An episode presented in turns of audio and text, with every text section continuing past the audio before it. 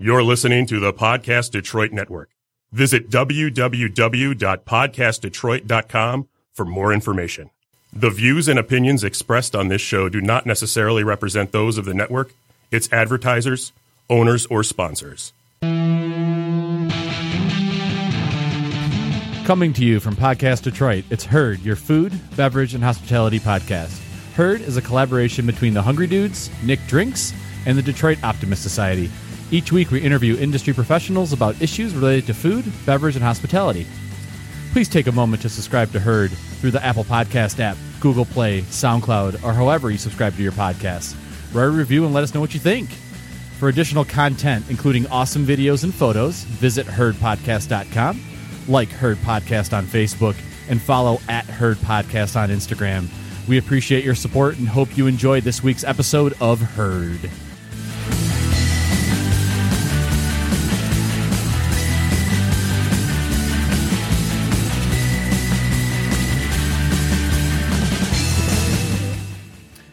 Hello, friends, and welcome to Herd, your food, beverage, and hospitality podcast. I'm Joe Hakeem, and tonight I'm joined by the returning Vato. I'm back.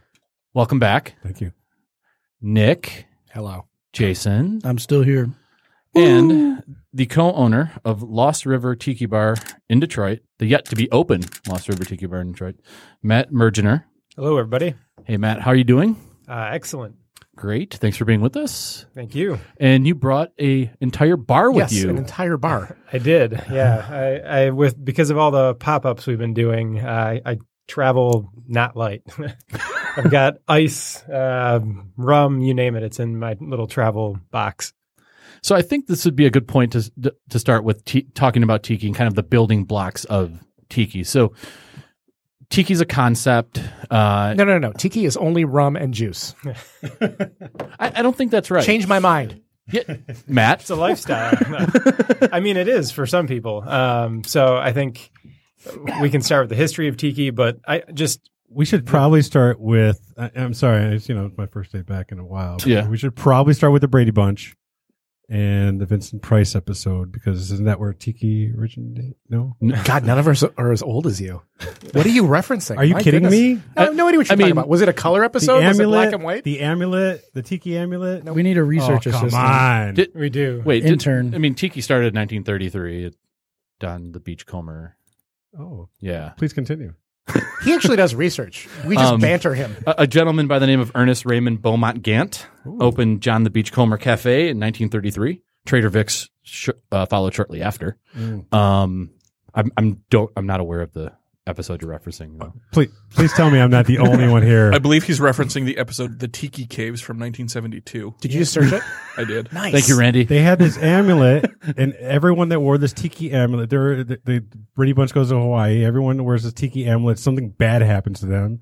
And Vincent Price is in the. come on. Okay, nothing bad is going to happen when people go to Lost River, right? Nothing No, bad's going to happen. No, now. there's So- there's no Brady Bunch anywhere at the Lost River. That I can assure you. Oh. Okay, so building blocks.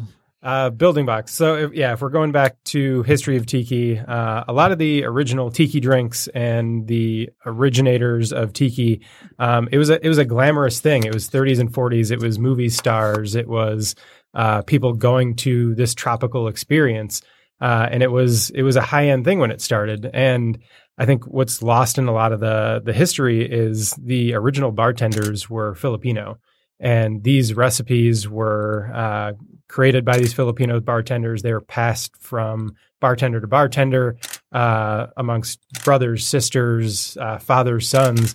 And a lot of those recipes were lost uh, until, you know, probably the last 10 years or so um, when we started finding some of these books and, and talking to some of these folks that were, are still working or were still working, you know, 10 years ago with these recipes. But when it first originated, it was it was a fancy affair to go to a tiki bar. And then I think over the next couple decades after the 30s and 40s, it kind of spread out and became, um, you know, a lot of different things. It it it tropics was interpreted uh, in every city a little bit differently, and so I think that's what you see in some of the tiki bars in 50s and 60s. Also, what helped is um, in World War II, we had a lot of um, GIs that were stationed in Pacific island areas. So they were getting access to juices and flavors that weren't necessarily in like Des Moines. So I think that also helped kind of perpetuate it and really bring it up. So in the 50s and 60s, you Des saw that. Des Moines. Des Moines. Did I pronounce it wrong? No, you're exactly right, though. Yeah, the I mean the the impact of World War II um, with people coming back from the South Pacific, and and that almost like it kind of fits with what tiki is in a lot of ways. Is it's an Americanized version of island culture, um, and we've taken it and kind of made it our own and changed it in different ways, and it, it comes from a lot of different things. But that's yeah, I think that's one of the things is World War II had a big impact Mhm. on the spreading of what this idea of tiki is. Yeah, And so with the recipes, the the mention of the Filipino bartenders, they weren't drinking these drinks in the Philippines though. These drinks are truly American drinks, correct? Correct. Yeah. Um, yeah. To um, you know, a lot of the ingredients and the the fruit juices and things like that, you know, those could come from island culture or might have been experienced by someone visiting, um, say, the South Pacific or something like that. But yeah, these are American drinks, um, and they were created by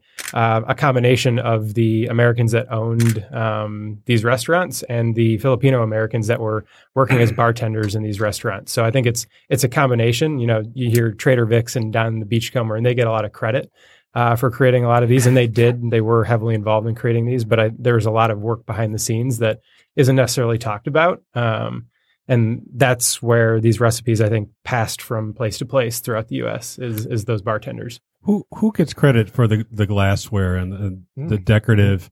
You know, uh, whether it's going from the, the the carvings of the skulls or like what we have here today. We got these parrots and um, I mean everything that's about tiki culture is about that I've seen is about color and the and the ordination that's uh, makes it a lot different. And um, does that come from somewhere specific? Is it morphed over? I'm sure it's morphed. as yeah, people. um, a lot, if you look at some of the old tiki menus, it was a lot more glass heavy. Um, I think over time, as uh, we introduced a lot more kitsch and, and and things like that into tiki culture, and um, I think that started more heavily in the 50s and 60s. Um, but when it first started, you know, there were a few kind of interesting mugs, and there was there there was the color with garnishes and everything. Um, but I think it was a couple decades later when you got the full on, you know, every drink is served in a, a separate kind of mug, and it's um, it's kind of like the three dots and a dash experience. I think they were uh, they're ones that they just full on went all out and said every drink that we serve is going to be in some sort of crazy Drink mug. out of a treasure chest. Yeah, exactly. A three hundred dollar treasure chest. um, so yeah, that I, I think it was when it first started. It was a lot more glass heavy and just focus on the drink and the garnishes.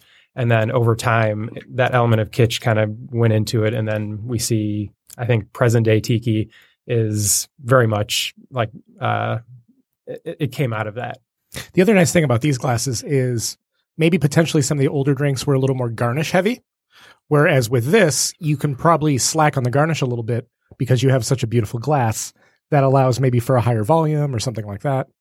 But aren't you aren't you adding a lot of crushed ice? Sure. most of the drinks. Even with Yeah. crushed ice, though, I mean, the volume on a lot of these tea glasses is Sorry, very not, large. I meant high volume making cocktails. yeah, but that did also just ring a bell with me because sure. uh, they are also, for That- the most part, That yeah, I Lost mean, River glass is massive. Yeah, That's like 32 ounces. is Yeah. that 32 ounces? Uh, it's it's close, yeah. But there there is a lot of crushed ice that goes into that. But that's also one of the drinks that we use five ounces five ounces of lager and So Mm, it's mhm. it's meant to hold a lot Can I of see that? liquid. Joe? We're passing around uh, this big drink. It's kind of like a like a Foster's big can almost. Yeah, that that is um, Small coffee it's a can? company that makes that is called uh, Munktiki, based out Hmm. of uh, Portland uh, and Astoria, Oregon, and they that's their cork and net mug um, that we just happen to brand our logo on. But it is it's it's a heavy duty, um, meant for high volume, like high number of ounces drinks, and that's one that we serve. Um, you know, it's got orange juice pour this and bottle of lime rum in there? and- yeah, you can just pour, Straw. a bottle of rum in there. That's that might be the preferred way to do it. Um, but yeah, it's got a lot of different ingredients that go into it. So it is, even though there's a lot of crushed ice, we can we can make use of that. And that's the other thing. I feel like tiki does tend to, at least many of them, tend to have a, a, a wide variety of ingredients in them.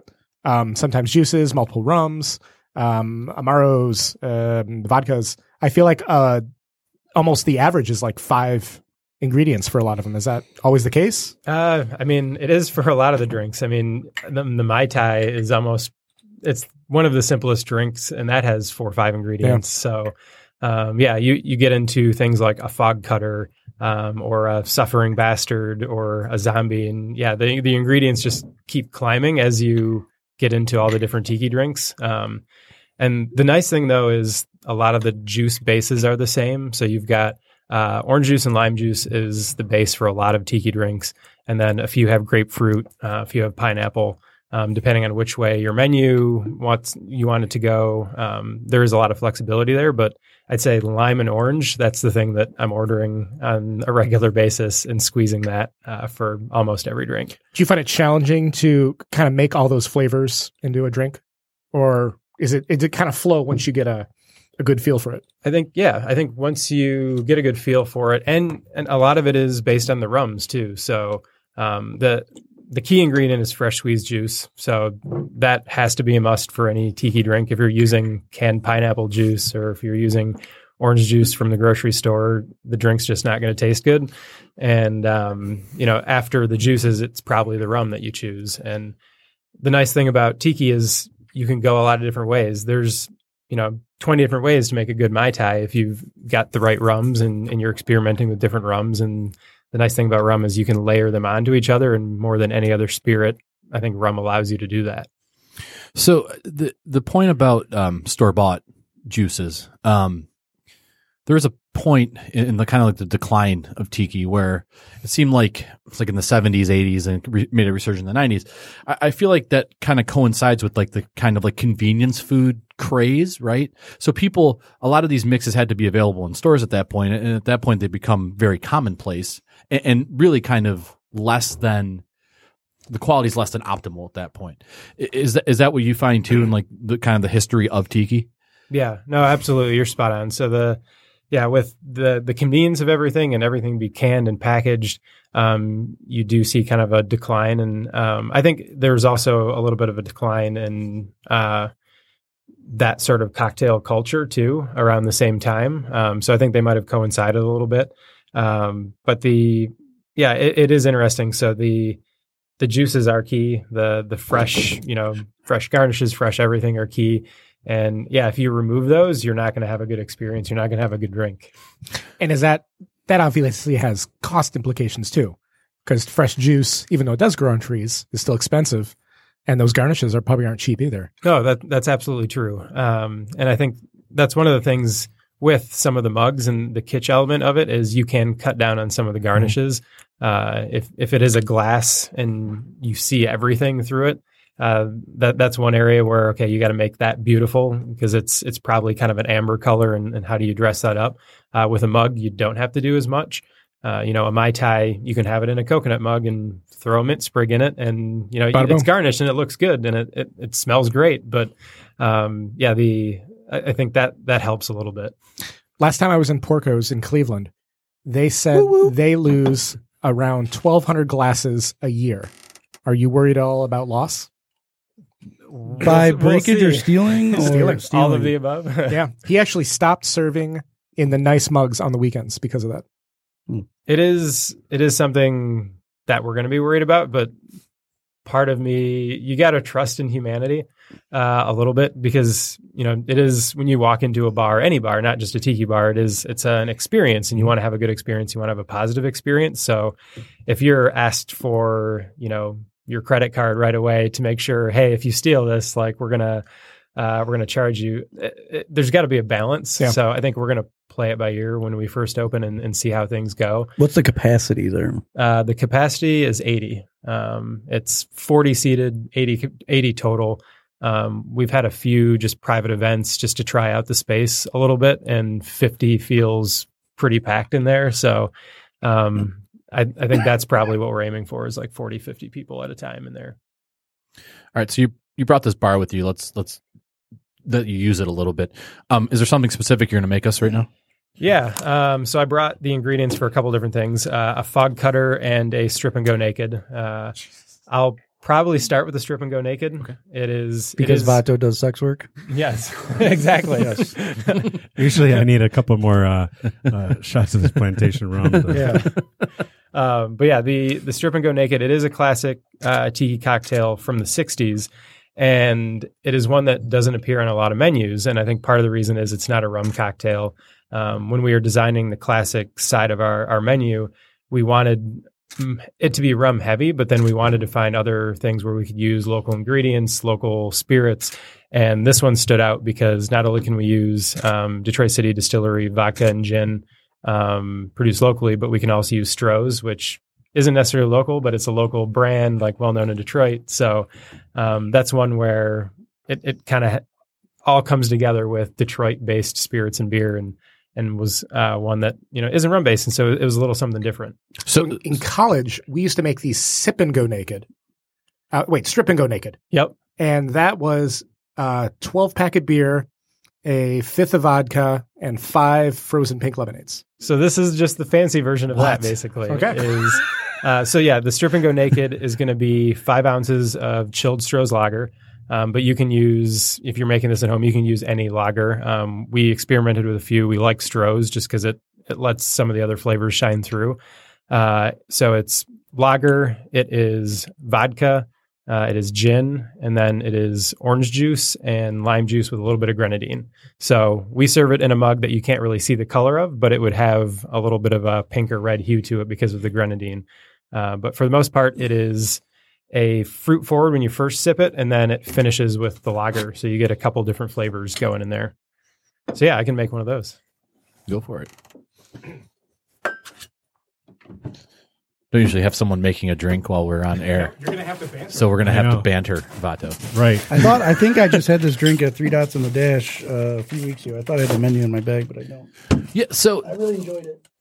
so I, I think all of us have some um, experience at tiki bars. I, I've never I've never had this drink. Jason, you, you said you just you may have. I think Um, I'm Ni- almost Nick- positive because I the name and uh, when the lager. I think they used a. Uh, I want to say they used a cider though. Uh, potentially, I thought I had the menu in my bag, but I was getting drunk that night. So And, and Nick used That to was serve his version in a Three trash can. Uh, Three Yeah. So we actually had um, big containers that we had loaned from the marching band that we served in them.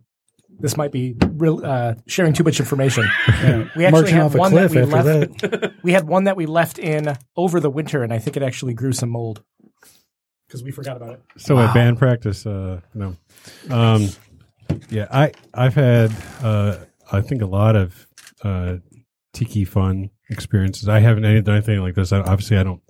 Uh, for those that don't know, I, I still don't drink any beer, so I wouldn't uh, partake in that. But um, yeah, the craziest I, thing I think I've had in terms of a tiki drink is in the way it came. I got that um, shark uh, mug that you had to drink out of a straw. Um, it had they they put some. Uh, I don't think it was grenadine, but I think there was like some really really red bitters on the thing that, to imitate blood, and there was like a leg coming up. Um, it was a crazy crazy looking drink Oh, oh, that what's going on here? I don't know. Nick is really getting into this one. All right. Uh, so the presentation was uh, was very unique on that. The drink was good. Presenta- you know, but the presentation kind of outshowered, outshined the drink a little bit. Yeah. Um, went to an amazing, amazing tiki place in San Francisco where they actually had a grotto in the basement, like a. I, I- I guess you can go swimming in it, but we. It was one of those things that you kind of just like hung out next to the pool, and Is that the Tonga room? I don't know. I was, I was. Yeah, The Tonga that's- room's the one that has the pool in the middle, right? Yeah, the, in, okay. San, in San Fran. Yeah. Yeah. So there's multiple levels, and I remember they were closing, and the bartender's like, "All right, everybody got to go." But those two can stay because they're from Detroit. Because we had struck up a conversation about us being from Detroit, and then all of a sudden it was like, "Ah, they can stay." You know, he was, I mean, he was gruff. I don't know, probably missing a tooth or two. I think he had four fingers. I don't know.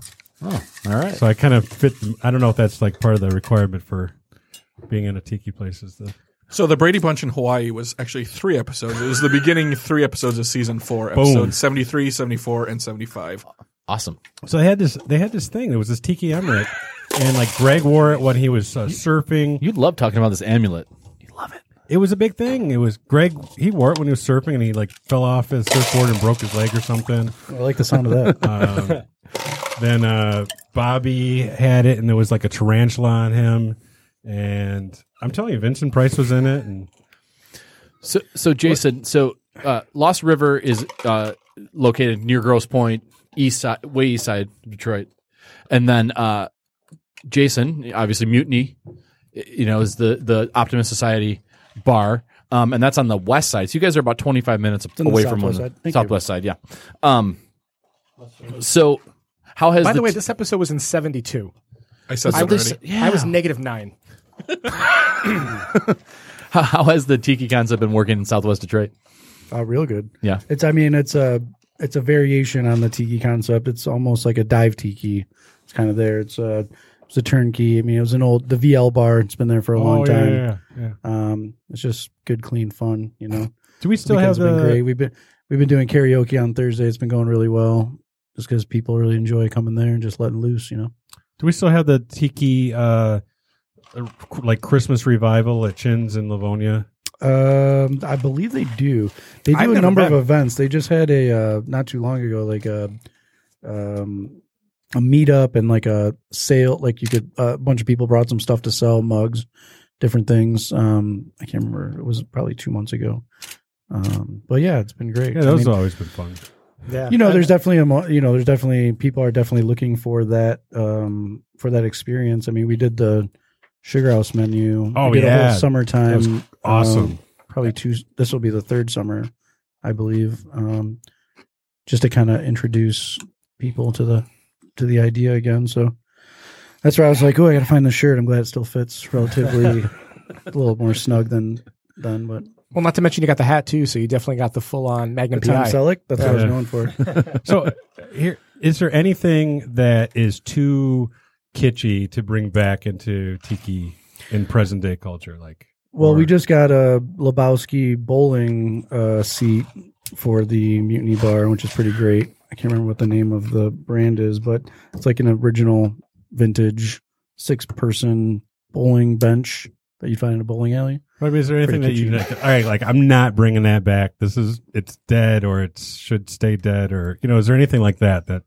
is kind of like, uh, There's, I mean, there's a few things where I think in the past more like tribal images and things like that, and that's Okay. that's stuff. The nice thing about tiki is you can go to a lot of different directions with it. You can go tropical, you can do kitschy, and like that's I think uh, most of the tiki bars that are opening today would stay away from that sort of thing um, in terms of just the mugs and the images because that's I think that was part of a past tiki uh, theme or, or one line of past tiki that uh, maybe wasn't as culturally sensitive as it should have been. But uh, the nice thing about new tiki is you know you can go tropical, you can go kitschy with Lebowski stuff, you can go a lot of different ways. So I think that's that's I think the one change is um, there are different variations, but you can get rid of all the old stuff that didn't work out in the past or should have been done in the past. I, w- I would think that if you had too much of the like modern day like skulls and you know stuff that's trying to like looks like it's trying too hard, you know what I mean? That I think that would be like, eh, I don't really want that because it loses some of the au- authenticity because it's purely profit oriented. Well, one one of the main things about tiki is that it's like the over the top drinks and the over the top decor. So you're not you're not going into a tiki bar expecting it to be subdued. Right. Right. Yep. And so, But sometimes it can look for it. You know, Who's something can look- ultimate? every- to, who decides what's authentic though these days? in Right. Because we've been as we've been talking about. I think, like you said, there's different interpretations. Not even today, but even originally, whether it was different interpretations on what tropical is. Now it's different interpretations. Like you said, now in hindsight, some some things may have been culturally insensitive, but I think for us, like dive tiki was an interpretation of tiki. Is it like you know we have a good relationship with the team at Porco. We've had them in the Sugar House. We've gone there and, and done takeovers there as well. But you know that's like an homage to a classic tiki bar. In my opinion, Mutiny didn't set out to be like that. Um, I'm not sure like if that's something that you took inspiration or where you took inspiration from, but for us being in Southwest and just the but the nature of the space was different. You know, just felt right to do something a little different.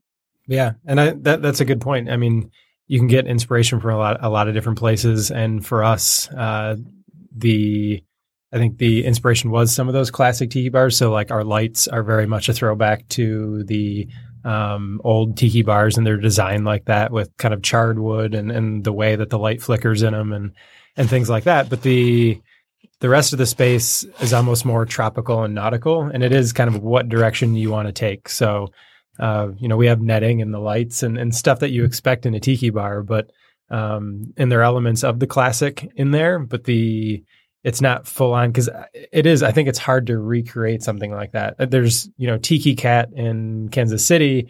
They went full on old school, like we're going to recreate what an old tiki bar was, and they built that from the ground up. There's a guy in California named Bamboo Ben who he builds tiki bars for a living, and he goes in and he'll build it from the ground up for you.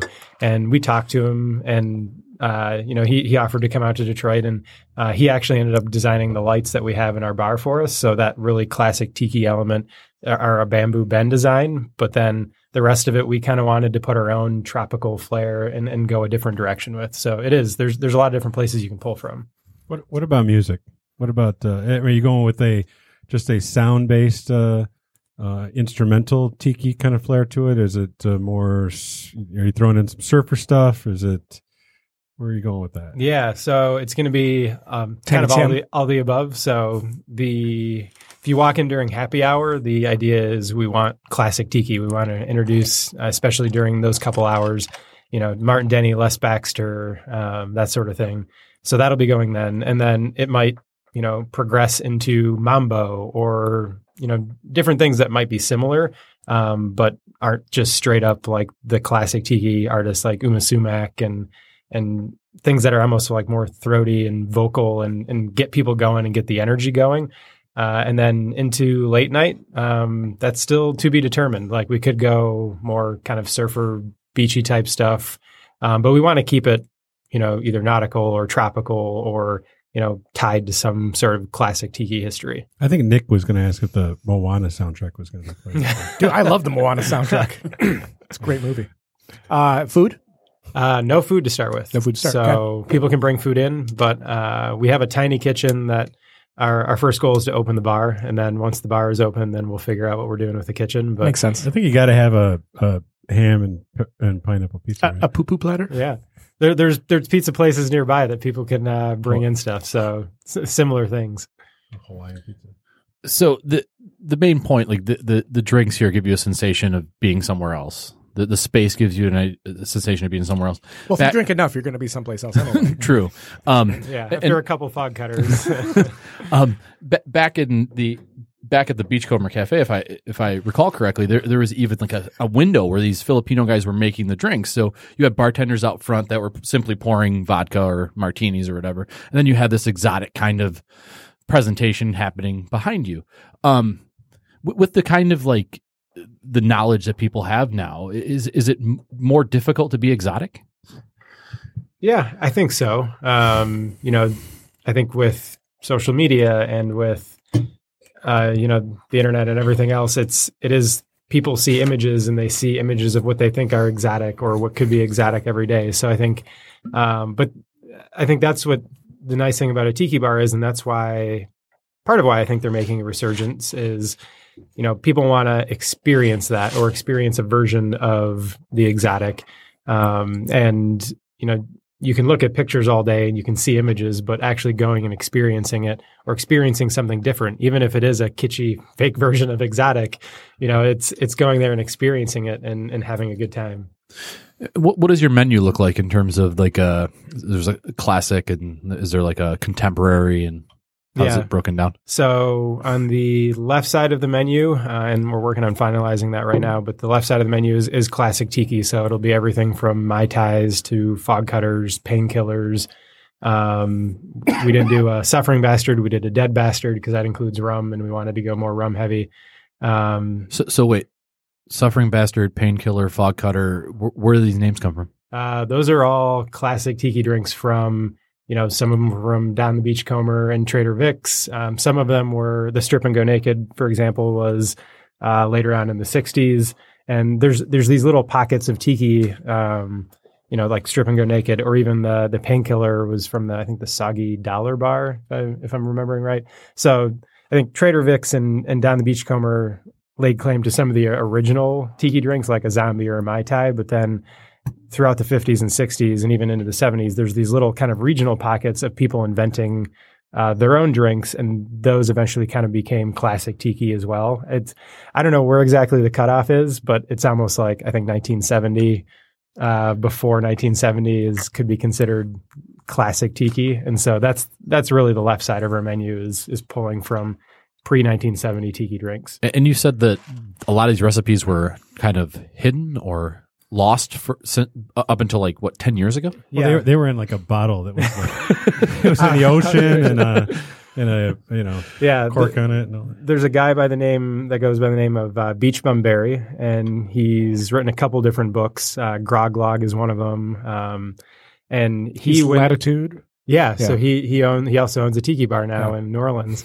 and he did all of the research. He went back and he found these people. He interviewed, you know, surviving relatives of the original tiki bar owners. Um, he tracked down the the family of the original Filipino bartenders, uh, and a lot of these recipes were lost or they were approximations and they weren't quite right.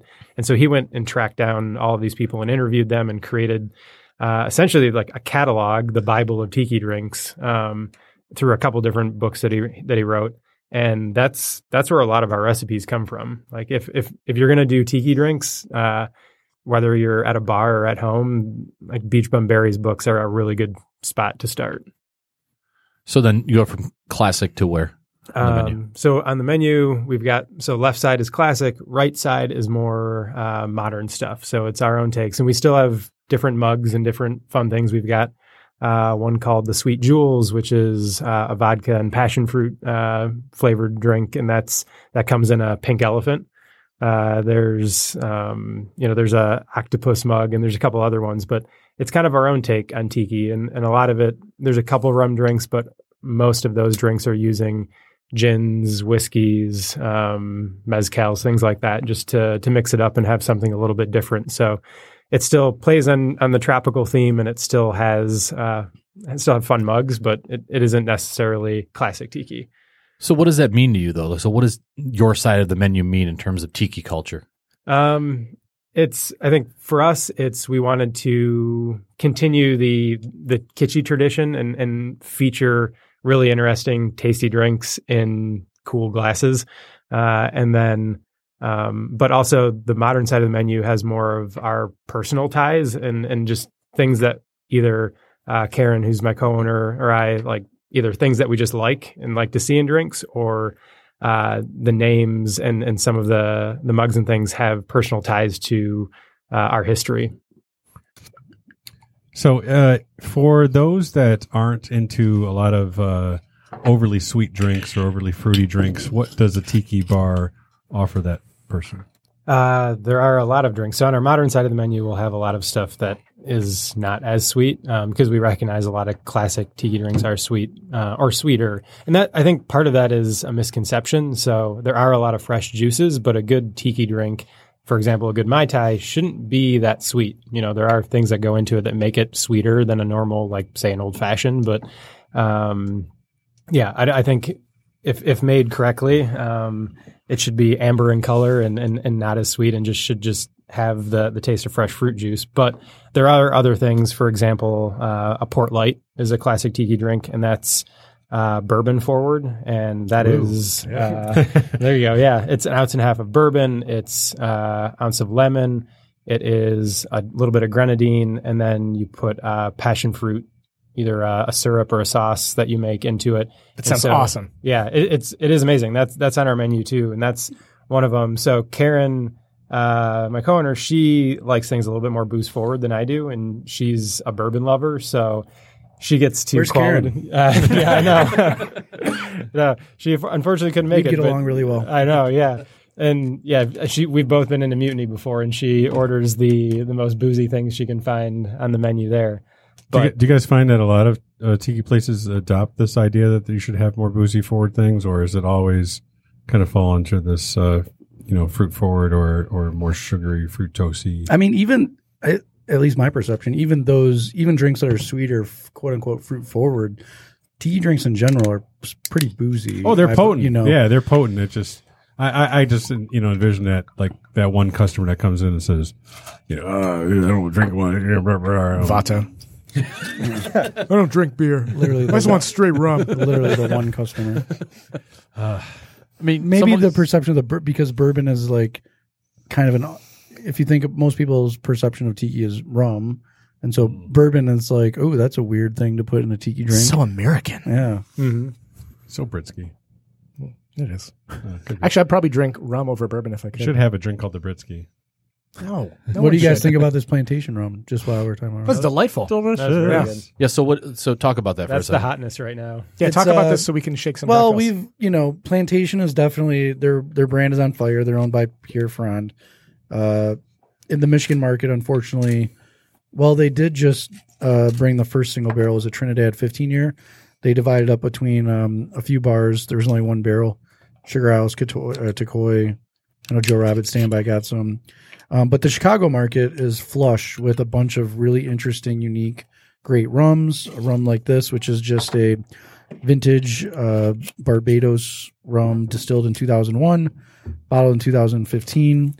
Uh, it was aged 10 years in Barbados, two years in uh, cognac casks, and then, well, I don't know, that doesn't add up to 14. So. Too much rum is in the math. Well, I'm reading it right off the label. what I liked about this, they had a uh, they had a bunch of different options, but what I liked about this one, the note, the the notes that they uh, have on the back of the bottle, uh, tropical, elegant, and exotic. Aristocratic nose that is a vibrant tribute to exotic fruits and spices. Ripe banana gives way to dried pineapple, mango, cinnamon, cardamom, and curry.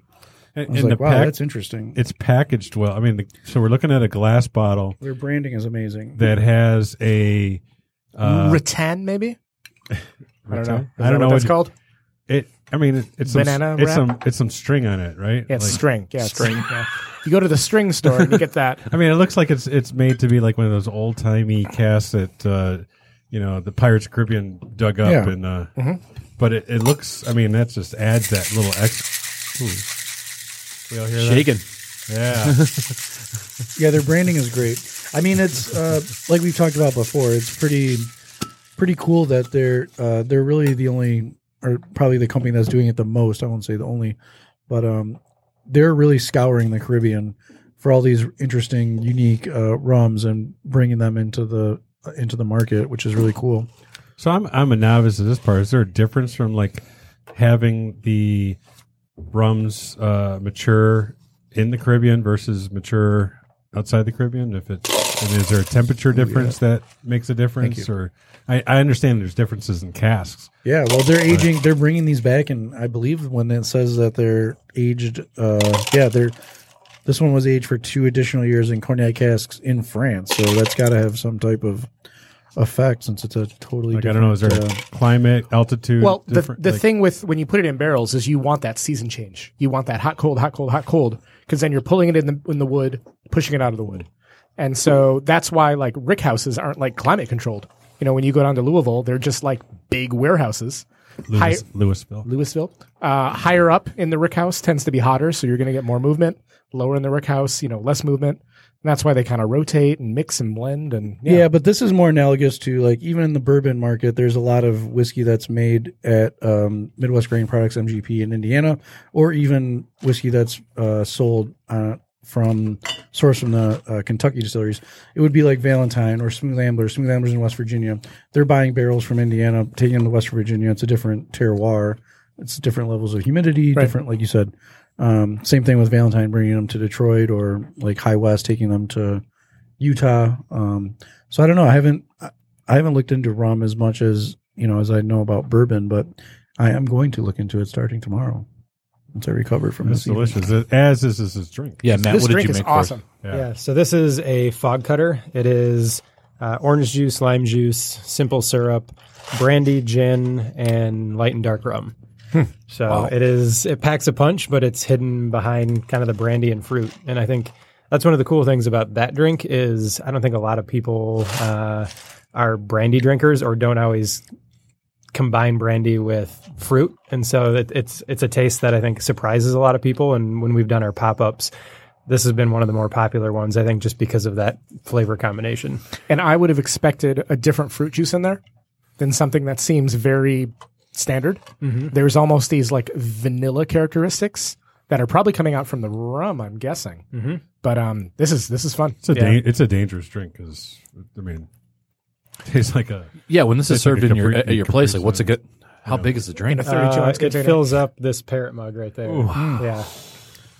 A lot of crushed ice, though. You Yeah. know, you're looking for dilution. You're not chugging this. You know, you're sipping out of a straw. I hope you're not chugging it. well, I, I, th- I think the Is issue. there a limit?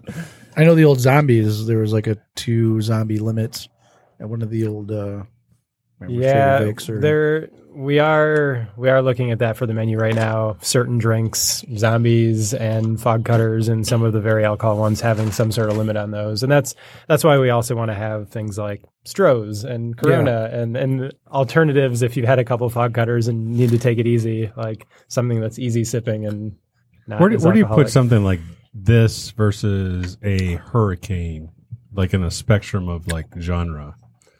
Uh, that's a good question. I mean, it's. I stay away from hurricanes. I don't know about you, but I it's it's for me hurricanes have always been I think too on the beachy party aspect and I don't think people do them well and so I've tended to stay away from that and when we looked at things, you know, hurricanes are on a lot of classic tiki menus, but um If they're think- not out of a, a one a three foot tall Yeah. plastic jug on Bourbon Street, you're kind of losing some of it. I feel Yeah. like. I think I think part of that is what we tried to stay away from was, um, you know, mai tais are classic, and that, that just needs to be on a tiki menu. But we tried to do some of the classic stuff that, you know, you can't get a, at a ballpark or you can't get at you know places where there people already have a perception of it. So, it's or you can corner the market and put this on the ballpark. This is true, yeah. I mean, you know, change the game. Like, Change the game.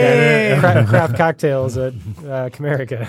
But I feel like you're getting at a good point here because tiki is a part of a lot of menus now. So people have a perception of a lot of these drinks, right? Yeah. So how, how do you how do you Is go pina- about is- changing? Is pina colada tiki? Is it tiki if it's on ice instead of cru- instead of blended in a machine? You know, like Uh, I think that's that, that's fringe. French Uh, tiki. I. Yeah, I mean, it's a, a lot of you could include it. Like a lot of these, like again, it's how far do you want to go tropical? You get to like daiquiri. Like, Yeah. is daiquiri. Not tiki? every Then- beach drink is a tiki Yeah. drink. I Yeah. think is how that plays but out. but there are that's a good- definitely tiki tiki sections Sure. of cocktail bar menus, right? There are, yeah, um, yeah. I think we've stayed purposely more traditional tiki, using uh, a lot of the, like the researched recipes, um, and and probably the strip and go naked, even though it is classic tiki, is probably the closest thing we went to one that's been bastardized over time uh, by college people. That's right. Making things in garbage cans. yeah. It wasn't a garbage can. it was food safe. It was food safe. they were cultivating the do-it-yourself uh, at ethos at a young We were age. trying to That's right. carbonate it naturally Yes, exactly. with wild yeast. Yeah, but I think it is you're you're trying to introduce people to cocktails, um, how they were created in a way, or in, introduce them to the historical context of the the cocktails, and that's that is hard to do sometimes when um, and I mean I think we've all done it. Like we all went through college, we all have our first experience like drinking what we thought a cocktail was, and then um, especially with tiki and tropical stuff. Yeah, Nick's was out of a garbage can, that's true. apparently, Well, where dry, did the- with some dry ice. Where did the kernel? Where did the kernel of the idea for Lost River come from? Then, like, where was the ultimate inspiration? Do you want to talk a little bit about the name? Because that's something I had talked to you about a long time ago. Uh, so yeah, we can go in a little bit into the inspiration. So the the name itself um, comes from uh, we wanted we were looking at we didn't want to call it like the Detroit River Tiki Bar or something like that. So we we wanted something nautical, something with a local tie. And uh, there is a in the Mount Elliott uh, Cemetery. Um, there is a body of water that is kind of an offshoot from the Detroit River, and there's a few different names for it. Some people call it Bloody Run, some people call it the Lost River, uh, and so we went with the name Lost River because uh, a it, it has that tie to the Detroit River, which we wanted that Detroit tie. Um, it's also the um, uh, Karen, our co-owner's uh, relative. She has relatives buried in that cemetery, so it was also kind of a personal connection there.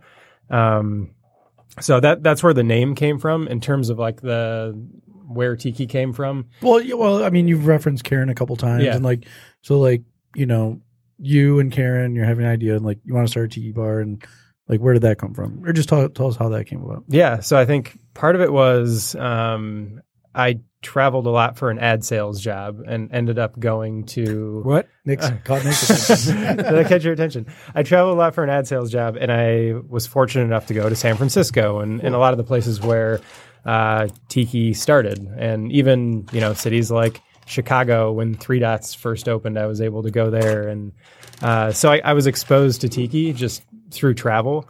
And uh, then I started doing research into the the Detroit side of Tiki and Mauna Loa, Chin Tiki, the tropics, like a lot of these cool, cool bars that you know we've kind of lost the history of, um, and there are kind of relics and, and different things from those bars still around that, that people are collecting and and you can find throughout Detroit. So probably five or six years ago, uh, before Karen and I met, I started collecting this stuff and. Uh, the mugs and the menus and everything like that, with the idea of like this would be cool to actually put into a tiki bar and not only showcase these drinks and these cocktails that you know at the time weren't in Detroit yet, but um, also the history side of it. And so that's where the idea came from. And uh, I met Karen a few years later, and um, we talked about it. And it, it was an idea, and it, it you know things fall through like the concept. You know, starting a business is not easy, and, and finding the right spot and and getting the funding and, and everything. So um, it was a long road, but we we finally got to the point where we were able to uh, start the idea. But yeah, it started, I think, a lot because of travel and, and, and the original tiki bars that we were able to visit. Why did you pick the spot that you're in? Uh, so we both live on the east side of Detroit, and um, part of it was just because of convenience and wanting to be close to where the bar is because we're both going to be involved in it and, and, and running it. Um, it'll definitely be a bar where you see the owners there every day. Um, and so part of it was convenience. Part of it was uh, we like the east side, and and there wasn't really anything like this over there quite yet. Uh, you know, both in Grosse Pointe and on the Detroit side, because we are pretty close to Grosse Pointe. There wasn't. Uh, there are a couple bars that do cocktails, but nothing like this. So, um, yeah, we we just and we got lucky with the spot. So, Grosse Pointe. for Nick. yes, for Cinco de Mayo. Do you feel like you'll be in the shadow of Lost Lake because you went with Lost River and kind of they were? You might draw some relation to that. I don't think so, um, because it it does have the Detroit historical tie, Yep. and For people that don't know, Lost Lake yeah, is for a people that Chicago yeah, tiki bar. Yeah, yeah, and I I think a lot of people, even if they like tiki, they haven't been to a tiki bar, or you know they haven't experienced Lost Lake, or they just they just want local tiki. Actually, probably the biggest, um, you know, people just walking into the bar. The it's just been local people. It's people from East English Village, East English Village nearby. It's people from Grosse Pointe across the street, um, and it's they just want something tropical and fun. Well, the bar's in Morningside, right? Yeah, Okay. Yep. And so people just want, you know, a spot to go drink that's fun and regardless of what the name is. Yeah, down down there didn't have anything. I, I mean, back in the day, it was what double olive. Uh, they opened up from the Dearborn place to the Grosse Pointe place on Mack. Am I still dating myself? Wow. I, No, I, I mean, know I- I remember Dearborn because I went to U of M Dearborn. So I mean, I've been to But Double you know, Olive it in was on, Dearborn, it was but down I didn't. down I've street never from Mama, ventured to the east yeah. Uh, Mama Rosa's. Yeah, so Mama uh, Rosa's still yeah, there. Next, next, Sierra Station, like but- all these places are but still next there. to, next to there was was double olive. And their uniform had an amulet, right? That they wore. wow. it all comes back to the Brady Bunch. You, know, you asked Nick who the mayor back in the day was. Whatever. Kwame. Hazen. but no, I mean there was. I mean, it, there wasn't a lot over there for. I mean, you have the you have the cigar b- bar down there that you know makes some cocktails, but you know, it, D- Detroit is unique in terms of like where you can find something. yeah, Everything's either saturated or it's an island in a way, right? Mhm. Uh, I mean, I feel like this tiki concept i- in in Detroit, i- in a place where the winters are so long. Like this year's winter was like Still going. si- yeah, it's like Yeah. six year six what are you years. talking about? Right? Trying to Like- bring me down right now? like it, might be seems, snowing Tiki right seems now. like such an know. obvious concept. Wh- Why, why did it? Why is there such? Why was such decline for the last? I don't know. It's recently. I mean, really, Muni Bar was the first one in years. We Yeah. had like, you know, pop ups in like the back of bars, but you We know, need, we need a bar that has a pool. Think there's legalities with that. But, No, but, there's why why why do you think Lefties there was a decline? pool when it was lefties, right? Uh, I think part of it was just so the decline of tiki before kind of the more modern resurgence. I think part of it was just a decline in cocktail culture, and so I think the rise of tiki again is kind of a an evolution of like what we've seen in terms of you know we had the speakeasy type bar, and we had a lot of the you know cocktail bars that are focused on you know specific alcohols and, and, and specific things, and this is kind of the more fun, more fun, less like I don't know. You, you don't have to be dressed up to go in, or you can, for lack of a better term, just let your freak flag fly when you go in. Oh, Nick, you're all set. yeah. Uh, I didn't miss you at all. I, I, you know, I, I think it, I kind of started with Swingers, the movie Swingers, right? Cocktail culture nation. You know, that's I remember that like, one. like, predates you, like right? re, res- like the resurgence. You Yeah, mean? yeah. It started with that, and then it had the big band kind of movement with you know, uh, Big Bad Voodoo Daddy in the movie, and that that came back for a while. Then it kind of died off, and then it popped back up again, uh, like out of nowhere. But I think the larger issue, kind of what I'm getting at, is like we're we're behind. Like Detroit is like historically, like we're a few years behind concepts because Three Dots and a Dash opened when. And, like, in the- in, Well, in reference though, because th- yes, we're behind maybe like New York and L.A. Yeah. but we're also ahead of a lot of places. yeah, Like about Des it. that's true. like Des Moines. Yeah. Des Moines. But also, I think that tiki dovetails with, like we talked about earlier, cocktails in general, right? Because, like, so going back to the idea that for many people, probably for those years, beach, any beach drink is associated with tiki, or probably not. But the idea that wasn't just whether it was tiki drinks or any cocktails that were made with sour mixes, like the whole, the original cocktail revival was a pushback against that, which was back to fresh juices, you know, handmade ingredients, interest in spirits, you know, really understanding the composition of the cocktails. And that even dovetailed with like a societal interest in the good food movement, movement, people thinking about what they're putting in their bodies, searching for craftsmanship, like a pushback against globalization, localization. So there's a lot of trends and there's a lot of things that have been coming together. And I feel like it's just a natural extension. I mean, even the Sugar House, which is you know going on okay seven years in October. It's like Detroit's original craft cocktail bar outside of the roast. Yeah, boom, outside. You know, he was he was tooting his own horn. Well, the well, it's not tooting your horn. That's the story. I mean, you know, they were making some drinks at Rose, Joe Rob, and Travis, but you know, whether it was Dave and Sandy, Sandy obviously put the Oakland and Ferndale. Dave opened up the Sugar House in uh, Corktown, not knowing whether anybody was going to want these. But Dave himself, like you said, Dave was traveling around. He was living in Chicago. He's traveling to New York for work, so he was, you know, um, um, exposed to that uh, cocktail scene a few years before, just like you're mentioning, like a few years before the tiki started to come back. You go to places in the bigger cities that are on the kind of on the forefront, and you're like, wow, this is really cool. Like we should have something like that, right? Like why why wouldn't we? I mean, I just went to Three Dots and a Dash. I'd been to Lost Lake a couple times, but um, it was weird. Three Dots, I'd only really seen pictures of the bar because people are sending me pictures or whatever. So I wasn't really prepared for the whole experience of walking the back door. And it's like, that place is pretty big and Mhm. pretty, pretty intense in terms of like how beautiful and the concept is. So, um, I guess that's my two cents. Just why people are coming back to it because it ju- it's a natural extension of the cocktail revival in general. And I don't mean to disparage the sit, like saying we're behind in that way, Yeah. because what we do is really great. Like, But I guess that's to say the cocktail. So that's what I forgot. So the cocktail itself. I mean, the the bars in New York that were on the uh, pushing the cocktail trend. That's only like 2004 or five. So it's not like we're super far behind. I mean, this is still a relatively new. If that was 2005, let's call it in New York, and I guess it's a little bit. You know, Ch- Sugar House 2011. That's still a pretty good lag time, but.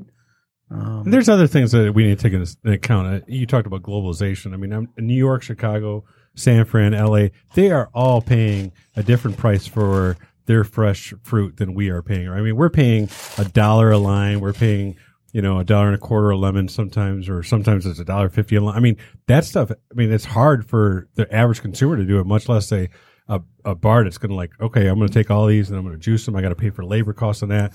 And that's something that we just, I don't think we're used to. And it's very hard. I mean, I, I applaud everybody who makes their own sour mix, who squeezes their own limes. I, I really do not want to go anywhere and have sour off the gun. Um, I understand it from an economic standpoint, but I hate it from a consumer standpoint because I want to have the best ingredients that I get. These other places, I'm sure, are are cutting deals in the back door to get their limes and lemons and their oranges. And when we are kind of out of that pocket, we're forced on whether it's a frost season down in Florida, we got to get some, you know, oranges and, and citrus that just aren't, you know, it's it's harder for us and it's going to be more expensive for us. I mean, eh, you know, those those guys down there, those guys in LA or Chicago or San Francisco who are getting it in droves and have like, oh, I can I can spend a you know a quarter for this. You know, it's it's a different market. So I don't necessarily I see what you're saying, Joe, about being behind in that, but we're also at a disadvantage about being in the Midwest and being so far removed from the scene that we are getting these ingredients and we have to incorporate these fresh ingredients at such a higher price. I mean, not even just that. You talk about herbs. I mean, in the winter, we're not growing unless you have a, a thing. We're not growing our basils and, and things that we need to add to our, our drinks that like everyone else is just getting to sent to them. But- I, I think. But Michigan has like I think is number two in biodiversity like nation, nationwide. So we we do grow a lot here. Not not the citrus. And I think Matt and maybe you can talk about this is like the cost of running a tiki bar because of all the the, the really heavy reliance on the fresh juices is is it is it higher than running a, say a, a classic cocktail bar?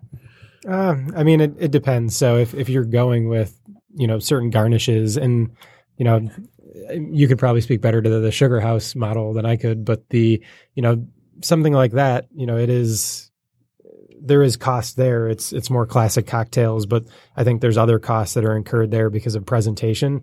Um, tiki, there is presentation, but because you can go different ways with it, there's ways where you can say, Hey, you know, my Mai Tai, it's going to be really good. I'm going to put a spent lime shell and a mint sprig in it. And it doesn't have to be on fire, uh, or, you know, it, it doesn't have to have a lot of pizzazz, but it can still be a really, really good drink. Um, and also just playing with the rums. Um, you know, I think the, the, the baseline is you have to have that fruit. Like to be a good tiki bar, you have to have, you know, fresh squeezed lime juice, orange juice, lemons, grapefruit, all of that, uh, every day. Um, but you can work with the rums and you don't need a $90 bottle of rum to make a good Mai Tai or to make a good fog cutter. Um, I mean, even the brandy that we just used in this, this fog cutter, it's, it's E and J. Like it's, it's, it's like the people's brandy, but, but it's, you know, because all that drink requires is a hint of brandy. So as long as your rums are good and everything else is good, that hint of brandy will be perfect and, and you can, you know, keep your costs down a little bit that But way. also, cost is only one side of the equation, and people are willing to pay a little bit more for that. It's not even a luxury now; it's like a standard thing. You know, people like like we just said, they're they want to have fresh things, they want to have craft things, right? Absolutely. And so, like, not everybody, but you can't be all things to all people. So when people come to the sugar house or when they're going to go to Lost River, they're going to understand that these things cost this amount and they're reasonable based on the marketplace because this is what it takes to make this drink. And if not, then they would go to a place that served cheaper drinks. You know, I mean, these drinks aren't outrageously priced. I don't know what the price of your menu is going to be, but I'm sure that they're in line with the market price of producing cocktails with decent spirits and fresh ingredients and the time that it takes for people to make the syrups and everything that goes into that, right? Do Yeah. we think there's ever going to be a pushback for like localizing ingredients? Like saying, I don't want limes from Mexico. I want a local thing. Like, How can you like- how can you localize that? I mean, you can do shrubs. You Yeah. can do things like that. You don't have to. You could. There are local sours. There are local tropical fruits. There's um, pawpaws, and things like yeah. that. Yeah. you localize pine- pineapples. Well, I'm just saying you don't have to have that. I mean, is there a point when we I say, think you have to have that in some. but do you? Pineapples, guac, coconuts? can you do Michigan tiki? Is that something Yeah, that I, I think you could do a few Michigan tiki drinks. I don't think you could take a menu all the way and just. No. I mean, you could, but Why then would it you want be, to? It'd be crazy expensive, and yeah, the. But that's what we're saying now, though. I feel like, are we going to get like ten years when the limes are costing five dollars each that we can't do? No, I'm just guessing. I'm totally guessing. It's- I'm sorry. no, don't, don't be sorry. I No, think- but I I think it is a good point though, and it's. Um, I think part of it is I think you do see diversification of, of menus too. Um, not just you know we are a tiki bar, but we do punches. We do. You can still get a shot of beer on our menu, and you can get that in in a lot of bars around the city. Um, because I think it does. It is. It's it's Midwest. It's working class, and like you still want to have stuff like that. And that allows you you don't have to source that stuff. That's just like that's every day. That's available. Um, and I think there's that part of it too, where yeah, you want to have fresh stuff, and you you might have between an eight and twelve dollar cocktail, but then um, you also have things that are cheaper that appeals to everybody. So you talked about happy hour for a second. What's your happy hour going to be like? Uh, it's going to be a lot of Martin Denny, Les Baxter, uh, a lot of a lot of Mambo, um, and then yeah, we'll have you know a couple dollars off drinks. Um, we will have rotating punches, um, not just during happy hour, but during the the regular service as well. But um, yeah, it it it'll just be you know a way, especially to invite the yeah, it'll be happy. It'll get it'll be a good escape for for people, um, or just uh, transport them to the tropics. No, will you guys have a patio? Uh, not right out of the gate, but we will have something eventually. And, and that'll be out front, out back. I, I don't. Out out front, Okay. unless I can move the dumpster out back, because the patio wouldn't be great out back right now. So that's that's a work in progress. You, nobody wants to hang out next to a dumpster and play beach, beach volleyball. n- No one, No, literally no one. Britsky. Um, I mean, Three Dots International only opened in 2013. So sorry, I was just And Lost thinking Lake Oh, must have been okay. a couple years after that. So, because I well, well, I was thinking when I was mentioning New York because the Violet Hour, you know, they were they just had their 10th anniversary. That's why I was trying to place these dates because it was an interesting question. 2005, New York.